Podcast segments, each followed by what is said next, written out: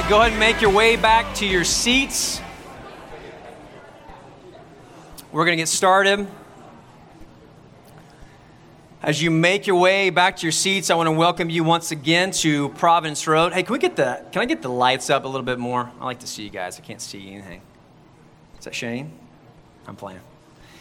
Hey, if you're a guest with us this morning, welcome. My name is Blake Hilgenfeld, one of the pastors here, and we are very grateful and thankful that you're here with us this morning. If you are a guest, let me just say this, that we have been going through a series in the book of Genesis. And so we find ourselves this morning in Genesis chapter 25. So if you have your Bibles, I invite you to turn with me there, Genesis chapter 25. If you don't have a Bible, that's okay. There's one under the seat in front of you. The verses there they are. They're on the screen. If you have a Bible app, whatever you want to do, I do encourage you to open up a Bible and turn with me to Genesis chapter 25. Let's start reading in verse 21. And Isaac prayed to the Lord for his wife, because she was barren. And the Lord granted his prayer, and Rebekah, his wife, conceived. And the children struggled together within her, and she said, "If it is thus, why is this happening to me?" So she went to inquire of the Lord, and the Lord said to her, "Two nations are in your womb, and two peoples from within you shall be divided. The one shall be stronger than the other. The older shall serve the younger." Let's pray.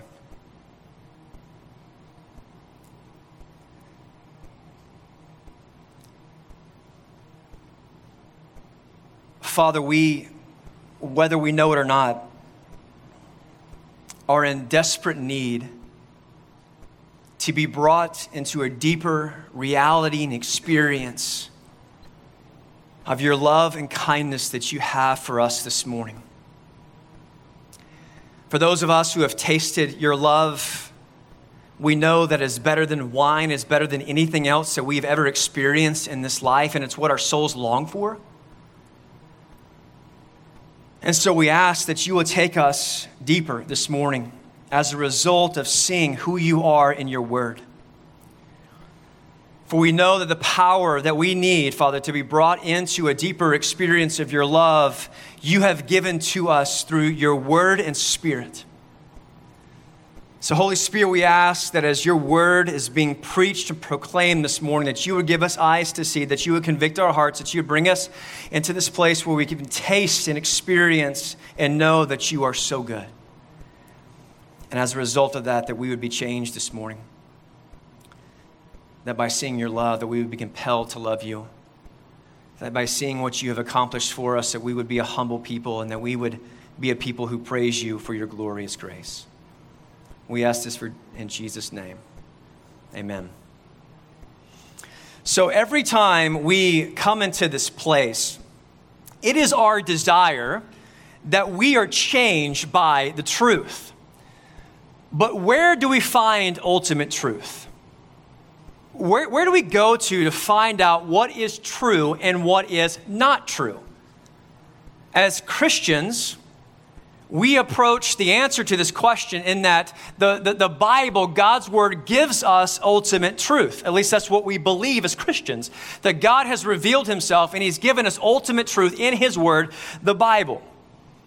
And so it is our hope and our prayer and our desire that every time we come into this place, that we will listen to what the Bible says and let it shape and change the way that we think. Now, there are two challenges to this goal or this desire. And one of those challenges comes from our experiences.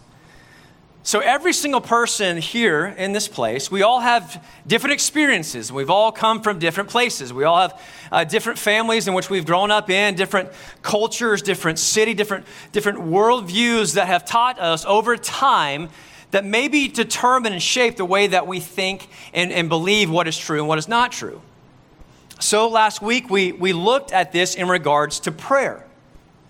So for all of us, we have different experiences when it comes to prayer. For some of us, we have a very positive experience with prayer. We have seen God answer a lot of our prayers over the course of our life. And if that's you, you have this positive understanding of prayer, and you probably believe what God says is true about prayer in His Word. Now, there are others of us that have different experiences. Maybe we have not seen God answer the prayers in which we hope Him to answer our prayers, and we find maybe ourselves this morning very skeptical when it comes to prayer, and we kind of doubt what God says in His Word if it's true when it comes to prayer. So our experiences kind of teach us and shape us what is true and what is not true. But there's something else. There is something else that is a challenge for us when we begin to see and think of what is ultimately true and what is not true. And that challenge is that when we come to His Word, we may not like what we see and hear. For example, what do we see happen in Genesis chapter 3 in the Garden of Eden? Our first parents, Adam and Eve, whom we've never met, right, chose to rebel against what is good. So God defines in His Word, He defines what ultimate goodness is for His creatures or His creation, in that we are to love Him above all things and love our neighbor as ourselves. That is His greatest commandment. And that is what is ultimately good and defines whether or not you are good or if you're not good. If you have lived out that greatest commandment that He places upon His creation, to love Him above all things and love our neighbor as ourselves. So when you think of goodness, you may say, well, I'm pretty good, but how do you define goodness? We have to go back to His Word and see how God defines it, and then begin to measure our lives up to the standard in which He sets for us. And if we do that, we will see that no one is good.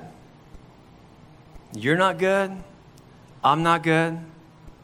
And the reason for this is because we've inherited this nature from our first parents, Adam and Eve.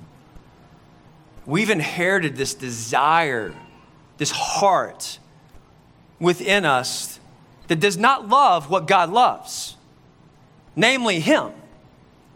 So just like our first parents, Adam and Eve, we take God's greatest commandment to love Him and love our neighbor as ourselves, and we replace God and neighbor with us. So our greatest commandment that we place upon our lives, that is just part of our nature, is part of how we were born into this world, is this commandment that we love ourselves above God, above all things, and we do not love our neighbor as ourselves or more than ourselves. We love ourselves more than our neighbor. And so as a result of this, as a result of seeing that we're not good, then do you realize that we are not deserving of anything good from God? No one is deserving of any of His love or kindness as a result of who we are, as a result of what we have done. The only thing that we actually deserve, according to God's Word, Romans 6:23, is death.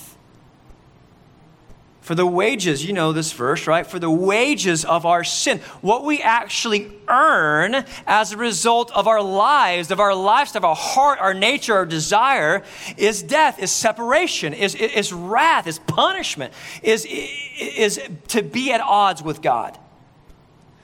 So anyone, which is including all of us, who are at odds of God. We are born in this world, by nature, children of wrath, the Scripture says. We are enemies of God. And so as a result of being an enemy of Him, we do not deserve anything good from Him. Now, you don't like this, do you? We don't like this. No one likes to be told they're not good. And no one likes to be told that God is not obligated to give us anything good in this life. But listen very carefully, this has to be the foundation to what we believe is true. Because if it's not the foundation, you know what's going to happen? If we see ourselves as ultimately good, and if God does show us any kindness and love and grace, we're going to feel like we deserve it. And we're going to miss the depths of who God is if he does actually show us any kindness and love and grace. So as we approach Genesis chapter 5, as we approach really anything within Scripture, this must be foundational. This must be how we approach every part of this story this morning, that no one, including you and me, are deserving of anything good from God. Don't deserve his grace. Don't deserve his love and kindness. But if we approach this text, this story, with that as the foundation this morning, we are going to be absolutely amazed, guys. And we are going to be changed by what God does for us and who he is for us. So we may not like this to be true, but if we believe God's word is true, then we have to cling to that truth. No matter what we feel, no matter how we think about it, we have to let that determine the foundation as we approach the Scripture. Are we clear? We good? Okay. So with this foundation that no one is good and no one deserves anything good from God, Genesis chapter 25. Now, we looked at this last week, didn't we? We looked at a portion of it. And what do we see? We see Rebekah and Isaac. They waited and prayed for God for 20 years to give them children. All right, so they waited 20 years, pleading. Isaac pleaded on behalf of his wife, Rebekah, and the Lord granted his prayer. And so Rebekah became pregnant. Now, it wasn't just with one child. She had twins, so kind of be careful what you pray for, right? Prayed for a child, got two. Now, Rebekah's pregnancy, the story tells us, was not easy. It was actually very, very challenging. And so verse 22 tells us that there was this struggle in her womb. The twins were struggling together. Now, this word struggle actually means kind of more like wrestling. So in other words, there was like this WWE wrestling match going on inside of her uterus, all right? So you had these twins. You had Jacob flying off the top rope, landing on Esau, and Esau giving his brother a headlock inside of a room. Not literally, but they were wrestling. They were punching each other. They were kicking. Now, you can imagine that this was pretty annoying for Rebekah. I'm assuming, the story doesn't tell us, but I'm assuming as she was laying in bed at night, right, with this back pain due to her twins wrestling inside of her, she's just like, why? Why is this happening? And looking over her sweet Isaac, just sleeping there, right, like peacefully, while she is experiencing this extreme pain as the twins within her are fighting. And so she gets fed up and she gets annoyed with this wrestling and this pain and this struggle. And so she asks, she says, why? Why is this happening to me? And I'm sure Isaac had no clue, right? He's like, I don't know. I'm going back to bed. Stop waking me up. You deal with it yourself. I don't know. I don't know why you're experiencing this. So she finally goes to the Lord.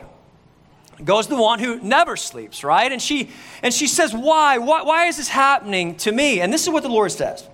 This is why he explains what's going on within her womb. In verse 23, the Lord says to Rebekah, he says, 2 nations are in your womb, and 2 peoples from within you shall be divided.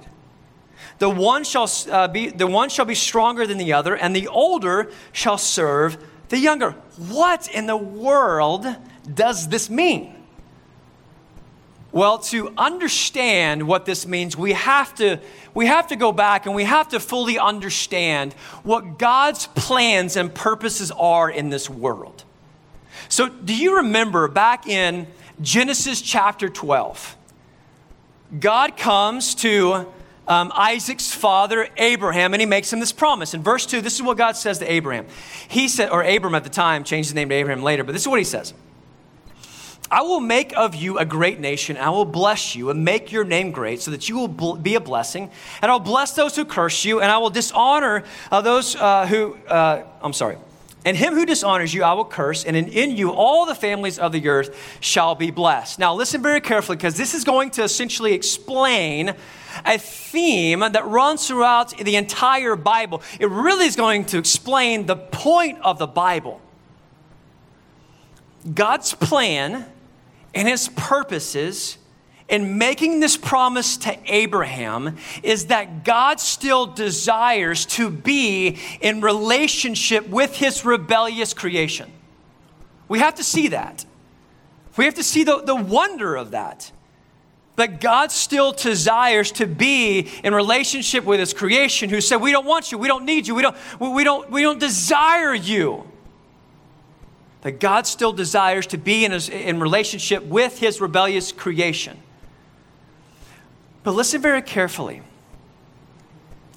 This desire to be in relationship with his rebellious creation, this plan is to redeem a people out of this world that God chooses to redeem out of this world to make his own. So it starts with Abraham.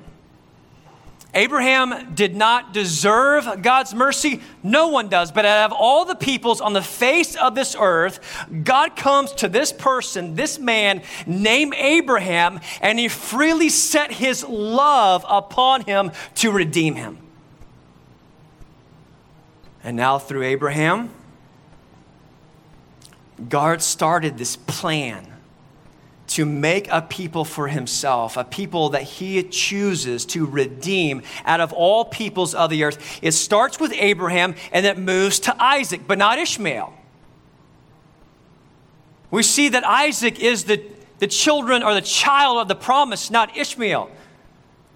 So God chose Abraham, and then it moves on to Isaac. And then now we see in this text that the Lord comes to Rebekah, and he says, I am going to do this, make a people for myself, whom I'm going to redeem out of all the peoples on this earth, this one people, and I'm going to do it through Jacob. But not Esau. He says, there are two children in your womb. Two nations are going to be coming from them. Two peoples are going to be formed from within them. And before they were even born, before they had done anything good or bad, God says, I have chosen Jacob and not Esau to continue my plan to redeem a people for myself, to make a treasured possession, a people who I'm going to choose out of the face of the earth. God says, the older will serve the younger. That's through Jacob. I'm going to do this through Jacob and Isaac and Abraham. Now you may be thinking, why? Why did God come and choose to redeem Abraham out of all the peoples on the face of the earth? We see that it wasn't because of anything good with him. I mean, he was a pagan idol worshiper. So it wasn't that God saw his heart and it was so good. And he's like, here's my boy Abraham. Why did God choose Isaac and not Ishmael? Why did God choose Jacob and not Esau? Why did God choose this people, this family? Out of all the other peoples on the face of the earth, why do you choose this people to bring out of the world to redeem and make a people for himself? Listen to this in Deuteronomy chapter 7. Listen to why God does this, his plan of redemption. So he's speaking to descendants, all right? So he's speaking to, later on, it's actually the people of Israel. We'll get there, but the people of Israel are actually descendants of the family of Jacob, Isaac, and Abraham. And this is what he says. He said, the Lord your God has chosen you to be a people for his treasured possession out of all the peoples on the face of the earth. But it was not because you were more in number than any other people that the Lord set his love on you and chose you, for you are the fewest of all the peoples. Why did he do it? It was because the Lord loves you and is keeping his oath that he swore to your fathers, that the Lord has brought you out with a mighty hand and he redeemed you. So why did God choose Abraham out of all the peoples on the face of the earth? Why did he choose Isaac and not Ishmael? Why did he choose Jacob and not Esau? Why did he choose this family, this people? God loved them and chose them simply because He loved them and chose them. No other reason. There is no other reason other than God freely setting his undeserved love upon Abraham and Isaac and Jacob and this people whom he has chosen to bring to himself out of this world to make his treasured possession. There is no other reason other than he just simply chose them and loved them. It wasn't because they were deserving of it. No one is.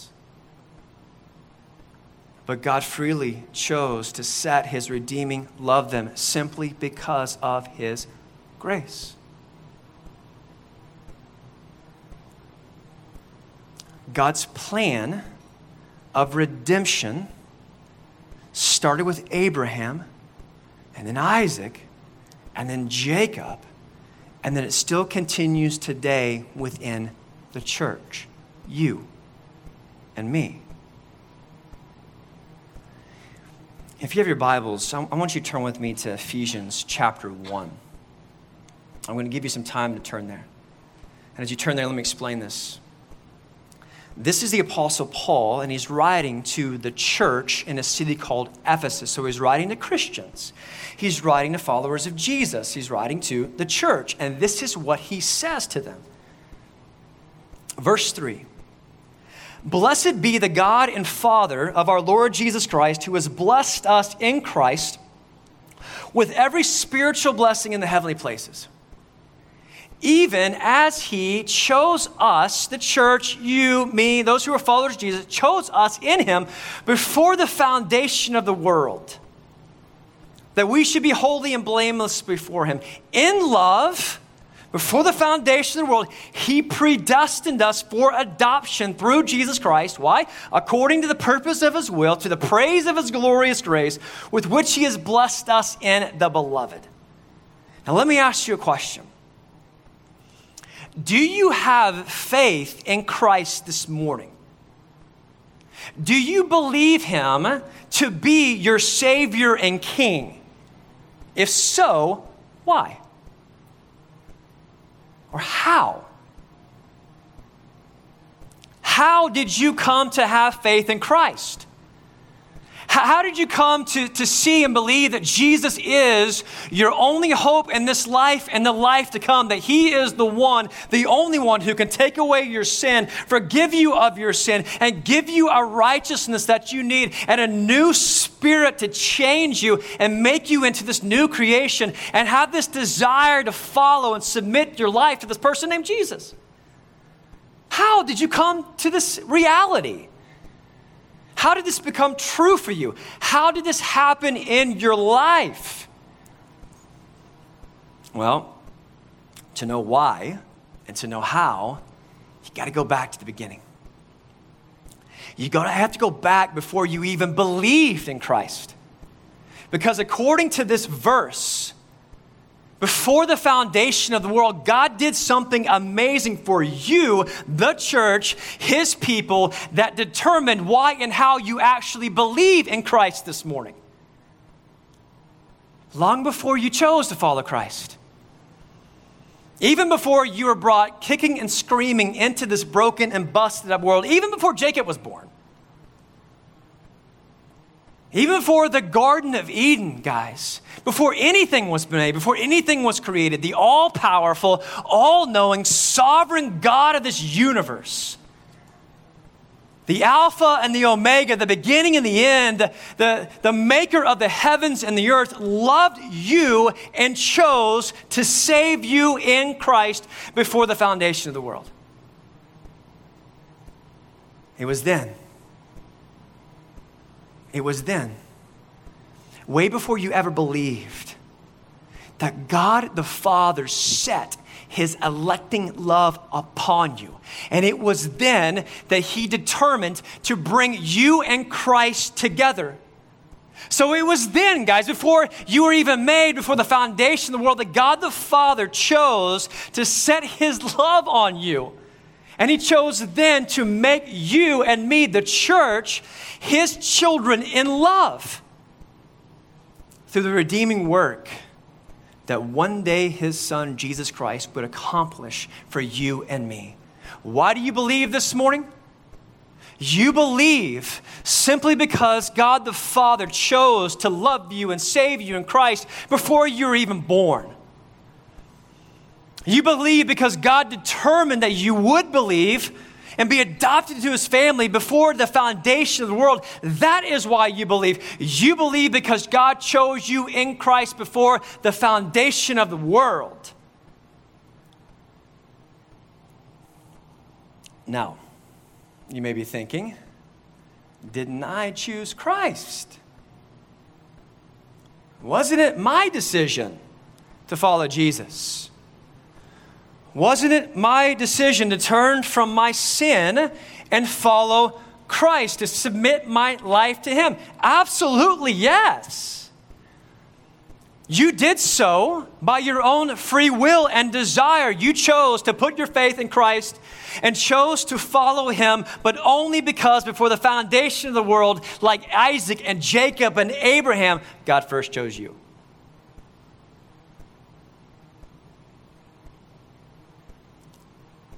He says it, I didn't choose you because you first chose me. I chose you before the foundation of the world. At some point in your life, guys, at some point, it may have been when you're 6 years old. It may have been when you were 30. It may be actually this morning, God came to you. God came to you and he pursued you in the darkness of your heart, and he shined the light of the gospel of the glory of Christ in your heart, which enabled you to believe. At some point in your life, he came up to you. He came into your life. He came into the darkness of your life. And just like he did in creation, when he said, let light shine, he said, let my light shine in your heart, and enabled you to see the gospel of the glory of Christ, and you believed. He met me on Brook Street, my junior year in college, when the only thing I desired in my life was to party and to do whatever I wanted to do. I had no desire to follow him. I was not seeking him. He wasn't even on my mind, my heart. I had no desire from him, but he showed up in my room on Brook Street, and he softened my heart to want and desire him that I never had desires for him ever before that. God did that. And he did that for you.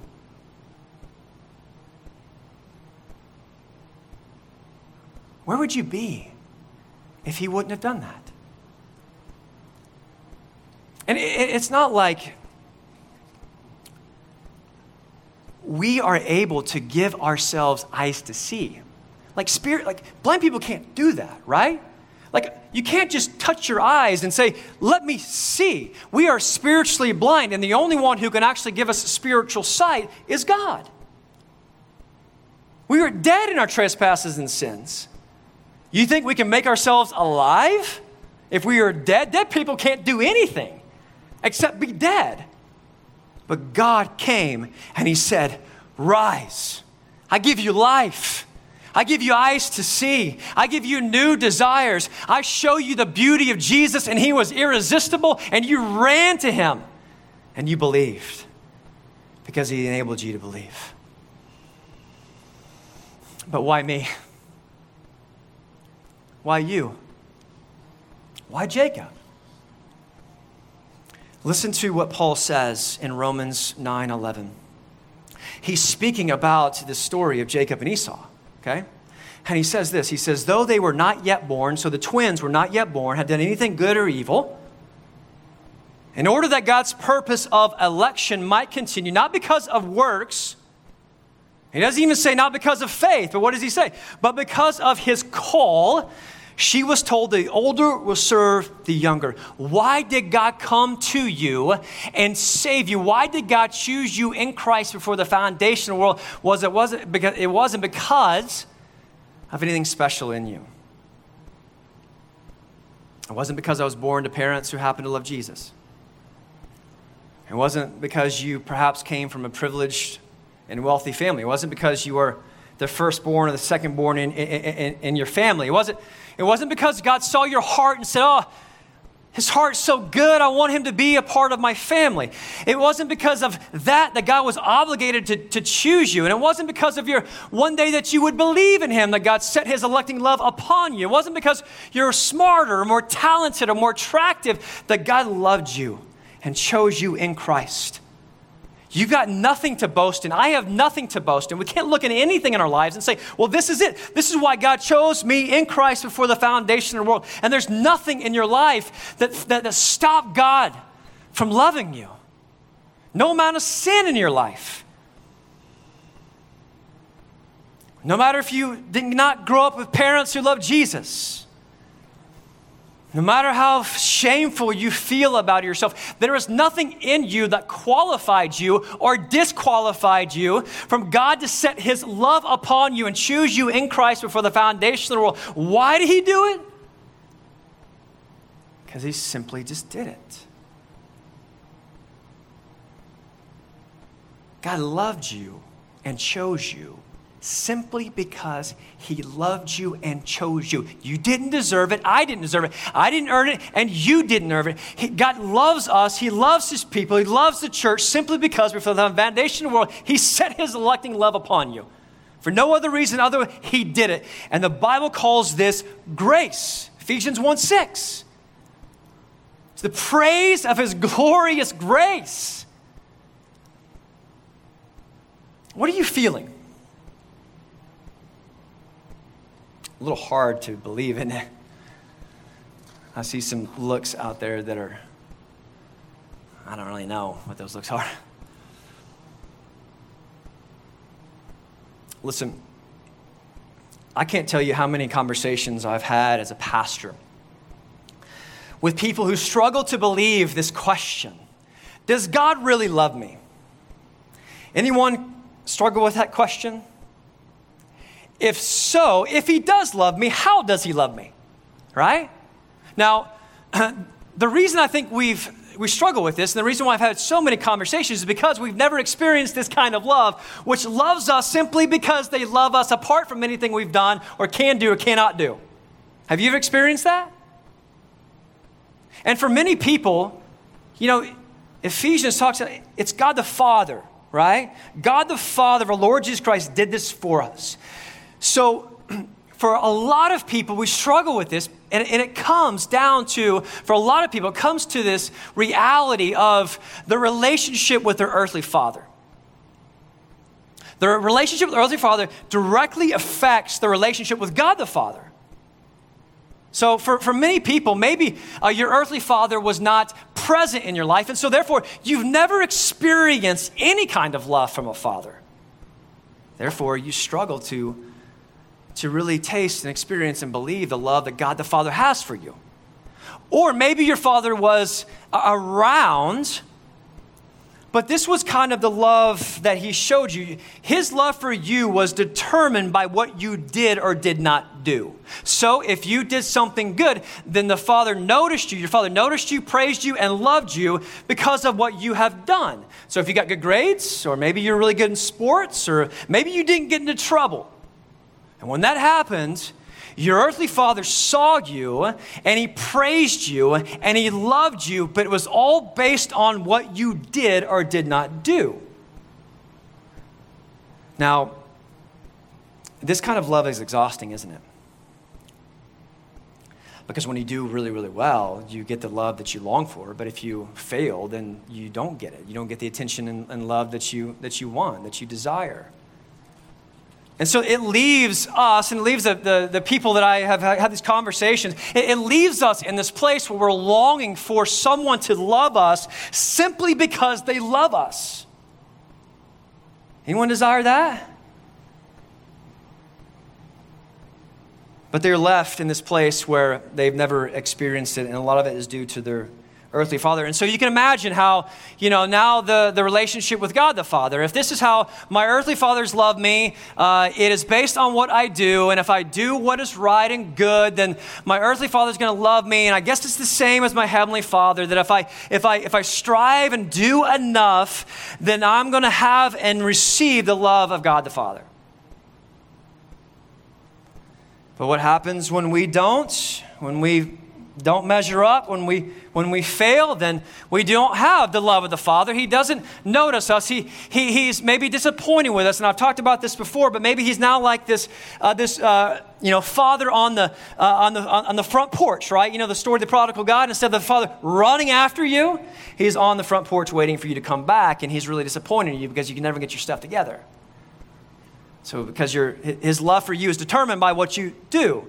And so it leaves us in this place where we all want and long for someone to love us simply because they love us apart from anything that we have done or can do.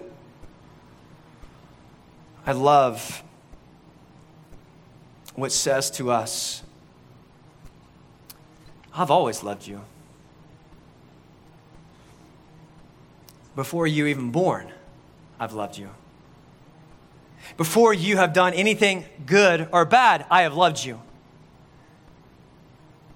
Before the foundation of the world, I chose to set my love upon you simply because I chose to set my love upon you, and I want you to be a part of my family. I want you to belong to me. And so it was before the foundation of the world that I chose to put you and my son together. And at some point in your life, I showed up and brought you to myself simply because I wanted you to be a part of my family. I've always loved you. From the beginning of time, I've loved you. Listen, if you are in Christ, this is the love that the Father, God the Father, has for you. So think about this love as we close. It is a love that was from the beginning of time. And it is a love that met you and saved you in this life. It is a love that made you, us, the church, his most prized possession. You believe that? That you are God the Father's most prized possession as a result of what his son has done to purchase you, to make you his prized possession. It's a love that was from the beginning. It's a love that will never stop. It'll continue throughout eternity. Nothing can separate you from this love. Nothing. Have you received the love of God the Father that he has for you in Christ? Then it's meant to change you. For how can we taste and see the love that God the Father has for us in Christ and not love him more? I don't have to really tell you right now to love him more, right? Because you see and you taste his love, which then compels you to love him, which now enables us to feel the greatest commandment. How do we love him above all things? Well, we see in the way in which he's loved us, which enables us then to love him and to love our neighbor as ourselves. It's meant to humble us. For what can you boast in? What can I boast in? Nothing. The only thing we can boast in is him. And this truth is meant to take us to this place of praise. We get on our hands and knees and we lift up our voices to praise him for his glorious grace. That is why he has done all of this for us. It's for the praise of his glorious grace in which we have received in the beloved, which we don't deserve. Back to what I said at the very beginning. No one is deserving of his love and kindness. But he showed up in your life and he poured his love and kindness out into your life that he determined that he would at the beginning of all of time. That is how much God the Father loves you. Dwell on it. As you go throughout this week, memorize this verse, Ephesians 1. Continue on in that chapter. It's the most amazing chapter, one of the most amazing chapters of all of Scripture. Bank on it and let it define what is true in your life. For what's true is God the Father loves you and chose to save you in Christ before the foundation of the world. Believe it, cling to it, and let it change us. Let's pray.